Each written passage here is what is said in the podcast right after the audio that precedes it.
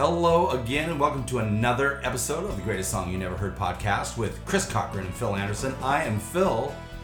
Chris, say hello. Hello. You can say more than that if you'd like. Are you Phil or full?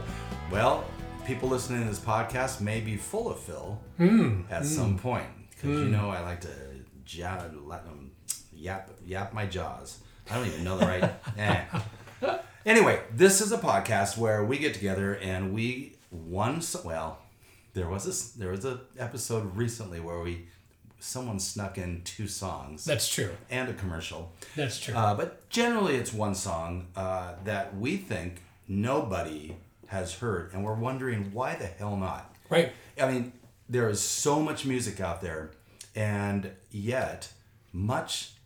Uh, there are some great songs that just have never been heard, Yes. and we hope that we will kind of plant some seeds on whether it's a new artist, a new band, or some known artists or bands that you just haven't dug deep enough That to hear some of these little gems that some producer at some record label said this song will never sell. We're not going to put it out there as a single. Right. Not that that's the end all be all. No, but there's times where they just, whatever reason, there's creative differences and creative uh, thinking on what song should be a single. In fact, um, there are songs oftentimes that get released as a single and for some reason get pulled. Uh, they were planning on releasing one as a single and, and the record company didn't like it or uh, whatever else. I mean, there's a number of songs from the Or- 60s that were too provocative. Oh yeah, well, how times change. Uh, not they're not provocative enough. Right, right. But you back in the day, you may know what side A and side B is, but Right. many people do not, right? And they put out a single on a 45, 45 RPM, a Yes. little disc that you put a needle on, it would play you music. And side A was the the released song. Right. That was the single. And they're like, well, we should put on the other side. Ah, put this one on. They slap it on, right? Mm-hmm. Side A doesn't do a lot. Side B gets amazing momentum, and then there Yeah. you go. Voila. There Yep. are a number of those examples out there. So, uh, what do you look for when when you're actually out looking for music? What what are what captures Chris Cochran? So I took a fairly long road trip from central New York to New York City mm, last weekend, I think it was. Uh, and then the person I was driving with, we were having this exact conversation actually. Interesting. Because we've been doing this show, I've become very introspective about what I value in a song. So what I've found is I really, really, really love songs where there's a catchy melody. That I mean, that's got to be that's a given. But it's also got to be the words are the most important part to me, and the words have to be someone conveying a universal truth but from their perspective. So what I hate are songs where someone's preaching at you about something, uh, or songs where someone's trying to evoke emotion. Like I just want a song where a guy's weeping his eyes out and going, "My life sucks balls, and I can't help it anymore." So there are lots, lots and lots of artists who just want to make it big. Yes. In the uh, record business, Right. In music business, and so they look at a list of songs, listen to a list of songs from Nashville writers Mm-hmm. who are writing, you know, in theory, uh, the next hit. Yes. Depending on who sings it, how they play it, you know, all of that, how it's produced. And that's not what you're looking for because that's someone else's song sung by another person. Yeah, You know what I mean? Yeah, but I'm okay with that in certain situations. Like, like for me, like you know, my favorite band of all time is the Monkees, and they're they got famous by singing other people's songs. Yeah, Uh, so they're the songwriters for all the hits that you know are you know uh, Carole King, Goffin and King, uh, Tommy Boyce and Bobby Hart, um, Neil Diamond. Like those are the people that wrote a lot of the songs that we think of as Monkees songs. Right. So I'm actually okay with with that. What I again, what I'm looking for is I don't really care who wrote the song. I want it to be sung from the a personal perspective. I want. Um, I, so there's a the guy that created the entire advertising campaign for um, Nike's Live Strong, Just Do It, like all of those, said that whenever he wrote from Nike, he would write with this world famous long distance runner taped to his um, monitor. Right. And he said, I would write to him and allow everybody else to eavesdrop on our conversation.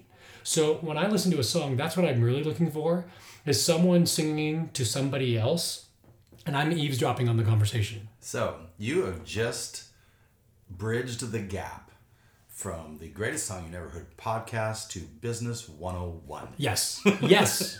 When who's your who's your ideal client? Oh, Yes. somebody who has a lot of money. yes. I, I'll sell to anybody. No, you have one person that your Yep. your your uh, business is centered around. That is your ideal customer. It doesn't mean you can't sell Yes. outside of that, but isn't that interesting how It is. is, you It know? is. And today's song is actually uh, very similar to that, but it's an it's what's been become an anthem for an entire nation actually. Uh, and so it's a specific song about a specific time of the year. It's become an a- anthem for that nation. And when you hear it, you will actually ask yourself, why is this not a song that everyone's heard before? So you ready for it? I am. I can't. I am not. Couldn't be any more ready. All right, here I'm you so ready. I can't even talk. July, please, I'm on my knees. The smell of your fresh cut grass. Blue sky grins for all its sins. Look another gorgeous Levi. In July, people come and go. It looks like another perfect day. Yeah.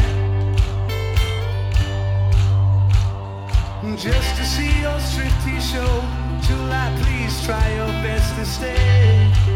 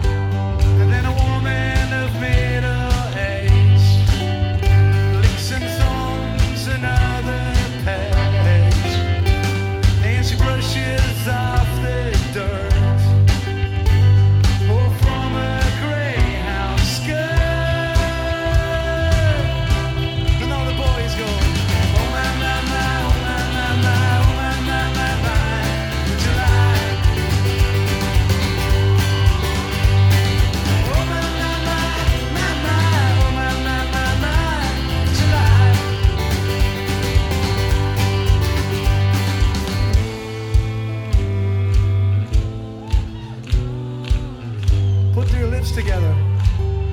Come on.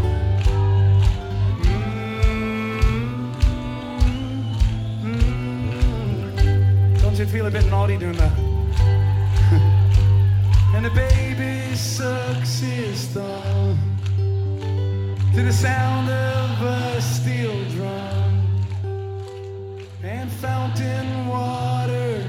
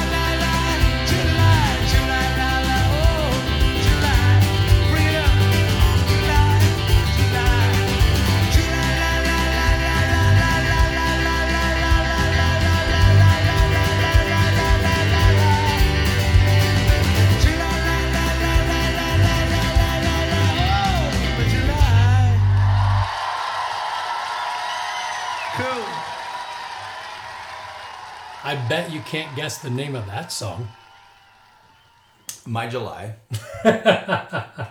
and how apropos Yes. we are right there. Yes. Yes. which which is fantastic. So um, I thank you for that. Here's what I love about this. I, I love this song. Yeah. First of all, we tout this podcast as the greatest song you never heard Mm-hmm. because most people, and we're very transparent, most people have not heard these songs we're playing, with the exception of the followers of the artist right. Right. which clearly there were followers of the artist Yes. in this concert as they're singing through the song. yes. So I love that. I love that. I've I'll tell you what, I always get really choked up in a in a live con you know concert, Yes. a live performance when you know people are swaying and singing and then the band steps away and the crowd I mean things like that I'm getting goosebumps thinking about it. I, yes. But it's true, right? Yes. I, it's just like that stuff really gets to me. I love, and then there was a Supertramp, okay, did a live album called Paris, and there was the, and they're very heavy production, building up to this crescendo, and they did this one. I don't even know the song, and it ends like the note ends, and you hear this half a second of nothing, and then the whole crowd yeah. just and it just listening to that as a as a performer that's what feeds me yes. okay and so i i know that feeling and so that's why i feel that way and so any live performance i believe in my heart of hearts no it's not technically better than the studio Right. but for me it's live and that supersedes everything it doesn't matter if it's live stage play of a movie. Yep. i'll take the live stage play anytime. You never know if there's going to be a mistake. How are the actors going to cover that mistake? Right. and it's the same in music. So i loved it. I also loved single time on the verses. Yes. double time on the chorus. Yes. and you know that just amps the energy up. The, the song had energy but not over the top Mm-hmm. so it, it brings you to another level and then brings you back down into a nice comfortable cadence and rhythm Mm-hmm. and then the chorus brings you back into double time i liked it i liked it a lot Cool. Cool. okay thanks for no So this is one of those songs. Uh, you know how there's certain songs. Everybody, when I say this, you'll understand exactly what I'm saying. There are certain songs that when you hear them, they take you back to a specific era of your life. absolutely Yeah. This is one of those songs for me. Uh, when I, I had quit uh, one career and was starting something else, and I'd started a podcasting company. This takes me back to 2005 in a in a room about half the size of this one, recording podcasts uh, when nobody knew what a podcast was. probably better sound. And I got very, very, very into um, music from Ireland. Really? Actually, yes. okay i hear i hear the irish accent now that you mention it And this song is an Irish performer.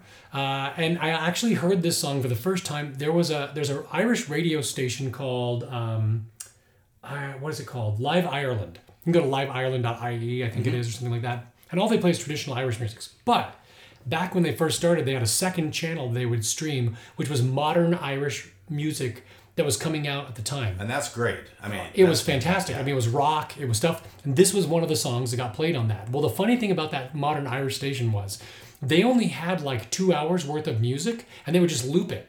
And I didn't realize it until like the third day in a row that I was listening to it. I'm like, I'm starting to know these songs. How am I knowing this? like, wow, they're a really heavy rotation. yes, that's what exactly what I thought. And they were just literally playing the same exact like two hour radio program. Uh, and this was one of the songs. It's called July. Uh, Was it the live version? it was the live version, and in fact, as far as I can find, it's the only version that's been recorded. Kind of like Bennie and the Jets? Yeah, yeah, I can't find a studio version of this. Not on any of his regular albums.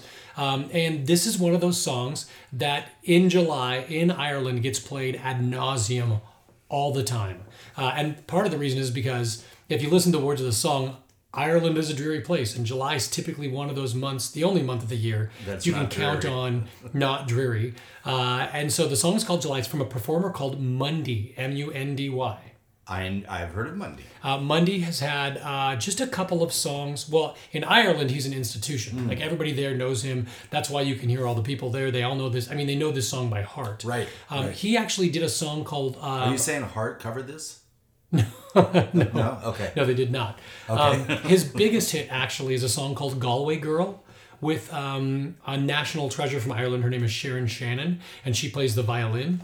Um, Yeah, she plays the violin, and she does a violin solo on Galway Girl, which is another fantastic song that no one's heard, and it's ju- just such a great song. Which this is exactly why we're doing this podcast. It's ex- yes, it is. So you know, I I can't honestly, I can't see anybody not enjoying this. Not even just not.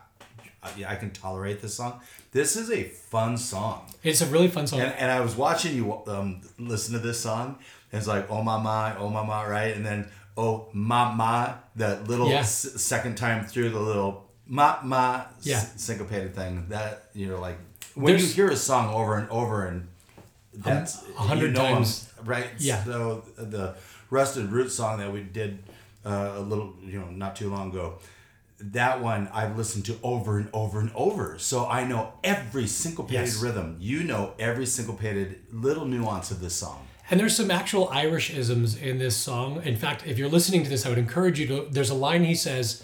Um, he, he uses the phrase "Beba Rama" everywhere. I was looking at it right there, Baby everywhere. And then he says, I can't sit on my pocket trout, so I lay back in my easy chair. Um, just look up what pocket trout is and you'll you'll understand. It's a really funny term, actually. But uh, anyway, this is Mundy, 2002. The name of the song is called July. It's from an album called Mundy Live July. Like literally, that's what it is. And there's like three songs on the album. You can find it on Amazon. Uh, and he is just a fantastic, fantastic singer. I love all of his stuff. That's Um, fun. Yeah. Very fun. Good job, Chris. Thank you. You you nailed this one. And I had I, I knew I was was not going to know the artist. I I did get the name right only because it's fairly obvious. That's true. It's true. Phil, where can people find us on the internet? Well, if you're uh, hanging out on Twitter, you can find us at GSYNH Podcast. Uh, and of course, on Facebook, we are the greatest song you never heard. And why even go to social when you can find us right there on the web at the greatest song you never heard.com. That's it. We're done. Next week. Phil's gonna bring a song next week. I am going to bring a song. I can't wait. we'll see you guys next week. Thanks for tuning in.